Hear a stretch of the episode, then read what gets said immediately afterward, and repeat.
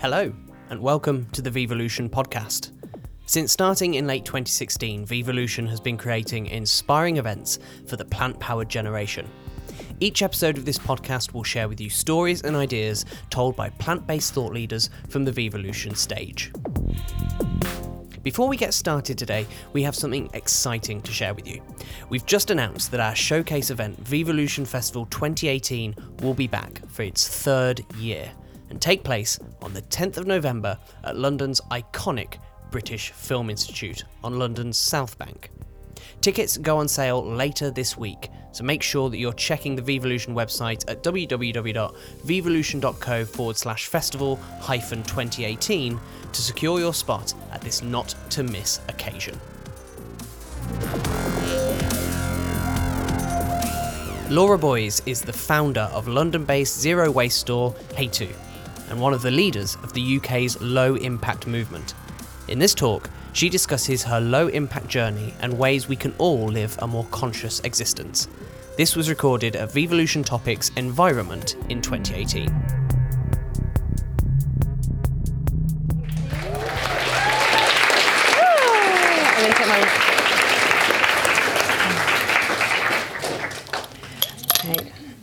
Don't be offended, milkman. I do love your milks, but I'm just going to have some water just to be on the safe side. Um, okay. So I am quite nervous, so I'm sorry if I talk fast or stutter. So um, yeah, just bear with me for a bit. Um, okay, so my name is Laura. I run a vegan zero waste shop in London. Um, I'm here to tell you about my journey towards zero waste, which is never ending, by the way, um, why I went zero waste, and just answer any questions you guys have about how you can go zero waste or make little changes in your life. Um, so, my first slide is me doing a tequila shot. oh, is it going to be? Sorry. All the videos I watched of all the talks before, everyone had issues with this, so I don't feel too bad. Okay, and not gone too far. So um, I went vegan seven years ago, and this is the night I went vegan. Um, I know. I thought I'd go with a bang. I wasn't planning to go vegan at all. Um, I was brought up in a very Irish household, so it was meat and two veg. Um, I'd never even met a vegetarian or a vegan before. Um, and my husband introduced me to his friend Rachel. Um, we were out for dinner, and I was eating a pulled pork taco. And she had just gone vegan and was telling me about the dairy industry. Um, I'd always wanted, there was a vegan in me always screaming to get out, but I never let myself look at it and find out what the realities were because I knew once I did, there was going to be no looking back. So the next morning I woke up vegan, seven years. so my husband didn't think it would last. Um, and it's, yeah, there was a small six months in the middle where I ate cheese when I was um, trekking Machu Picchu and I got addicted to cheese again and that's just quite a testament to how addictive cheese can be. I had one bit of it and it took six months for me to kind of stop eating it again. So yeah, um, that was my goodbye because I think going vegan overnight you have to say goodbye to cheese. So that's what I did. Um, so yeah. So um, about six years ago, I actually moved to Australia. So you can probably hear a bit of an Aussie twang at the end. I'm not from Australia, but I lived there for five years. Um, I'm going to the next slide. Sorry. Oh, sorry. Okay, so why did I go zero waste? So yeah, about six years ago, I moved to Australia. Um, my husband's a Kiwi, so our plan was move to Australia, work for two years, and then move to New Zealand, open up a B&B or go off grid or something nice like that. Um, but what happened was, as I always do, I go into this corporate job that's well paying and get trapped back into that cycle of consuming, buying, needing all the stuff that I think I need in life. Um, and I went to Australia thinking that it would change me, and three years in, I was still doing the same thing, working in a corporate job. Going in in the morning with my coffee cup, my takeaway breakfast, um, going out for lunch and getting a plastic laden salad with cutlery, plastic cutlery, going back to my desk, um, then driving home in my car, even though I lived 10 minutes from where I worked, ordering that takeaway, just plastic, plastic, plastic. Um, and I didn't realise that was the issue, but something was niggling at me. Um, I knew I wasn't living my values, there was something wrong with what I was doing. So um, I thought, I'm not going to quit my job, I'm going to do some courses and try and figure out what is it that I really want, what's missing in my life. Um, so I decided to enroll in two courses. One of them was how to find a job you love, which I think everyone kind of goes through that phase, and how to find purpose and meaning in your life. Um, and when doing the first, co- can you hear me? And when doing the first course about finding a job you love, they actually said part of the reason why people are unhappy these days is we have too much choice. We can go to a shop, there's a shop in America that had 285 choices of biscuit and 175 different salad dressings, just salad dressings. And when I read that, I was like, this is insane. There's people starving, there's atrocities happening everywhere, and we're faced with, you know, 385 biscuits. So that kind of, you know, there's just too many, and probably none of them were vegan. Um, so I kind of started looking into that choice thing about, you know, when you take away choice, you actually end up being happier because you've only got one or two choices. It's not the world is in front of you. So that kind of stuck with me quite a bit. Um, oh God, I've lost my train of thought now. Yeah, so meaning. And then also during the course, actually, we started talking about a lot of things about kind of global warming and stuff. Um, and there's a few articles about coffee cups in Australia because they drink an awful lot of coffee. And I, I didn't know they weren't recyclable, like most people at some point didn't realise. And I did a quick stat on how many coffee cups I used per year, and personally, it was 750. And I just thought that's insane. I was, I actually wasn't even putting them in the recycling. I was putting them in my bin at work, assuming they were being recycled. So you just, you know, you go for that thing in life, just assuming everything. Um, so that was quite shocking. And then again, during the course, the second course we were doing about how to find purpose and meaning, someone wanted to start up an ethical fashion brand. So I did some research into fast fashion. Again, a term I wasn't really aware of. I would, every Friday night, every Friday before I go out, I would buy a new outfit. I would take stuff to charity shops that still had tags on it, stuff I'd never worn. I had to have that new in thing. Um, and when I realised um, how bad that impact is on people, I don't know if you've heard about the Rana Plaza incident that happened in about 2013, where a thousand women lost their lives in um, Bangladesh, and they were making clothes for people like Primark and um, Topshop, I believe. Um, whole families were wiped out, mothers, aunties, daughters, and I was like, how can I be part of this? How can I be vegan? How can I be saying, you know, we've got to do all these things and buying into this and supporting this? Um, and then obviously animals and the environment. When I started looking into plastic pollution, um, you've all seen it, you've probably all Googled it, you see these horrible pictures of marine life with plastic around their necks, choking, having to have things pulled out of their nose. You've seen the one with the tortoise having the nail in there. It's just, I mean, it's heartbreaking. You'll cry if you just sit there watching on the internet. And I just thought, I don't know enough about global warming. I don't know about the stats and stuff. I don't know how to change global warming but I know I can't continue to contribute to it. And that's the only thing I knew. I knew that was true there and then, so I had to do something about it. So um, I found zero waste. um, so I'm just going to do a bit of water, sorry.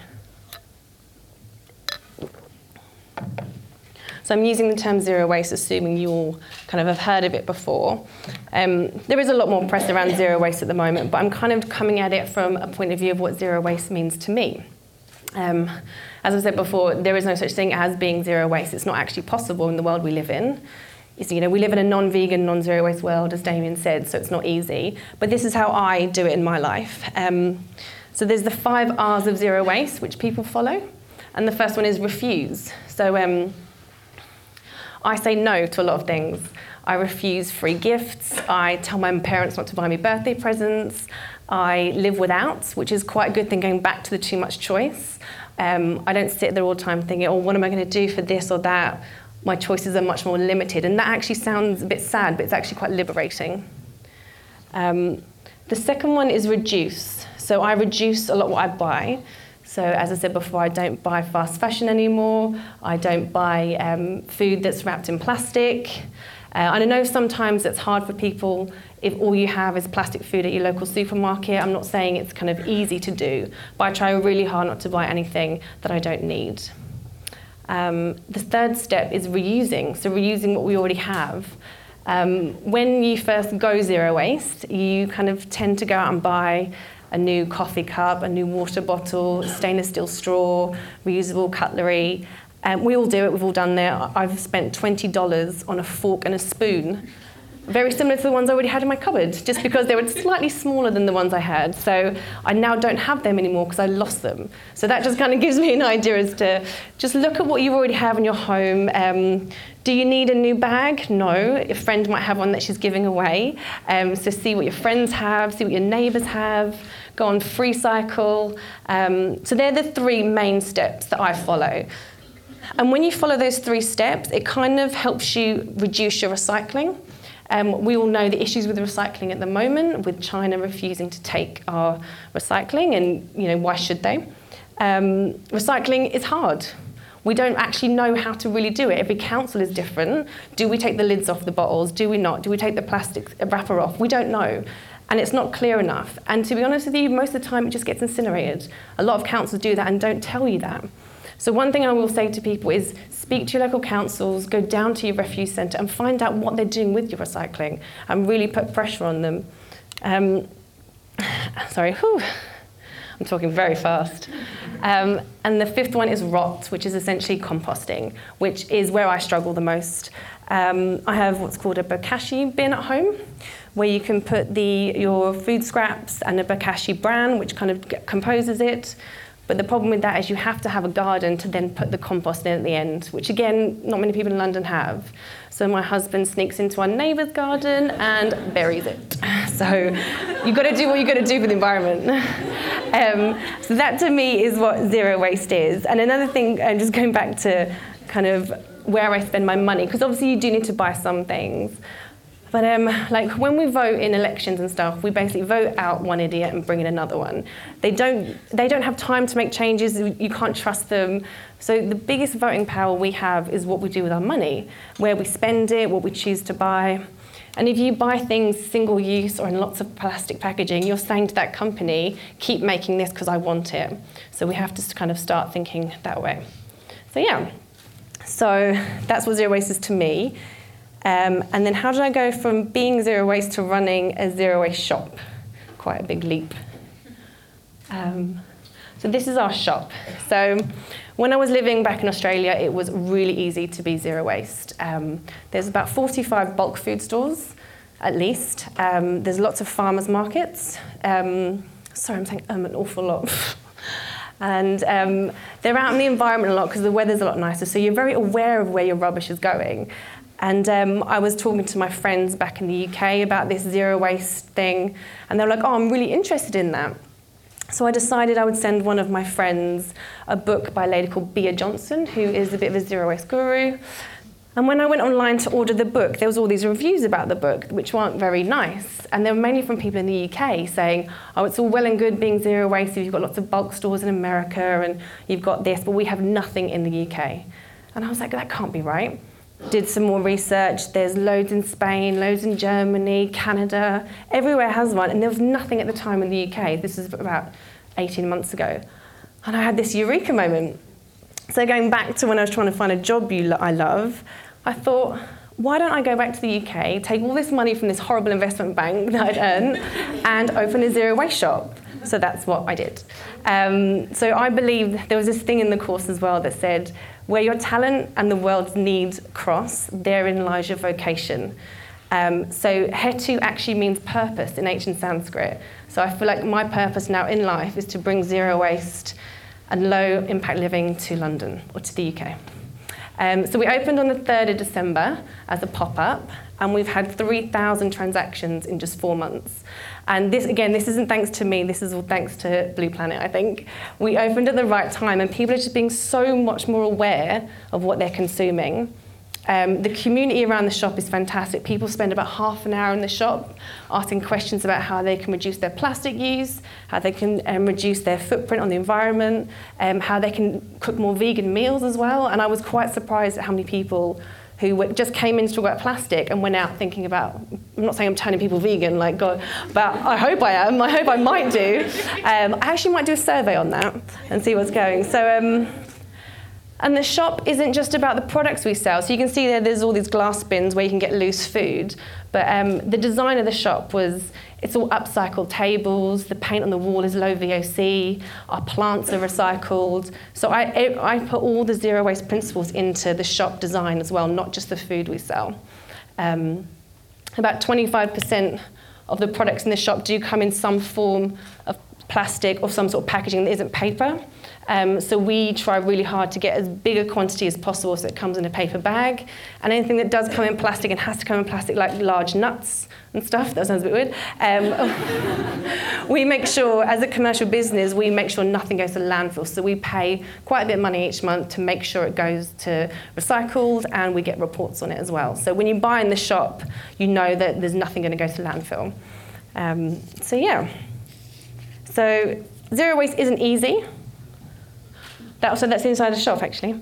So people just have their glass bins. They're um, got an amazing nut grinder machine for our nuts, and actually like our spoons are all like antique spoons or secondhand spoons and stuff. Not expensive. I just went to my local antique shop and just picked up loads of spoons because I wanted no plastic in the shop or no single-use plastic. Um, so yeah. So yes, it's not easy being vegan. It's not easy being zero waste.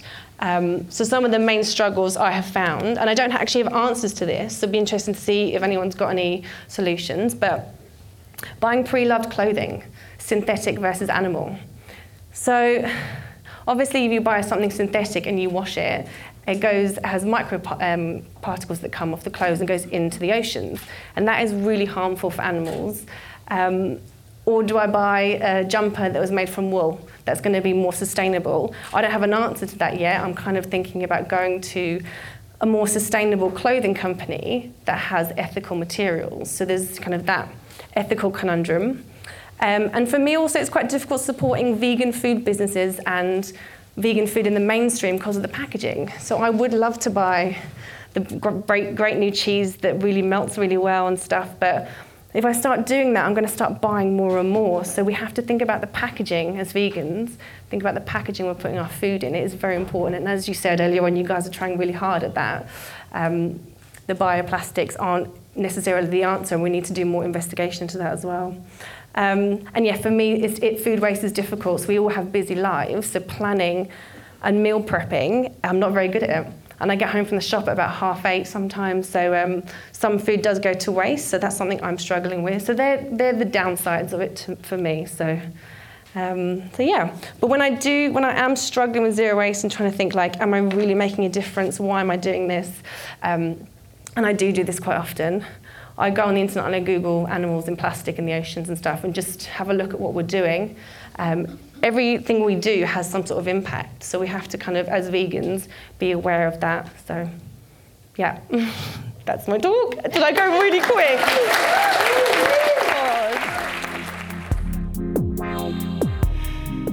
Thanks for listening to this episode of the Vevolution podcast.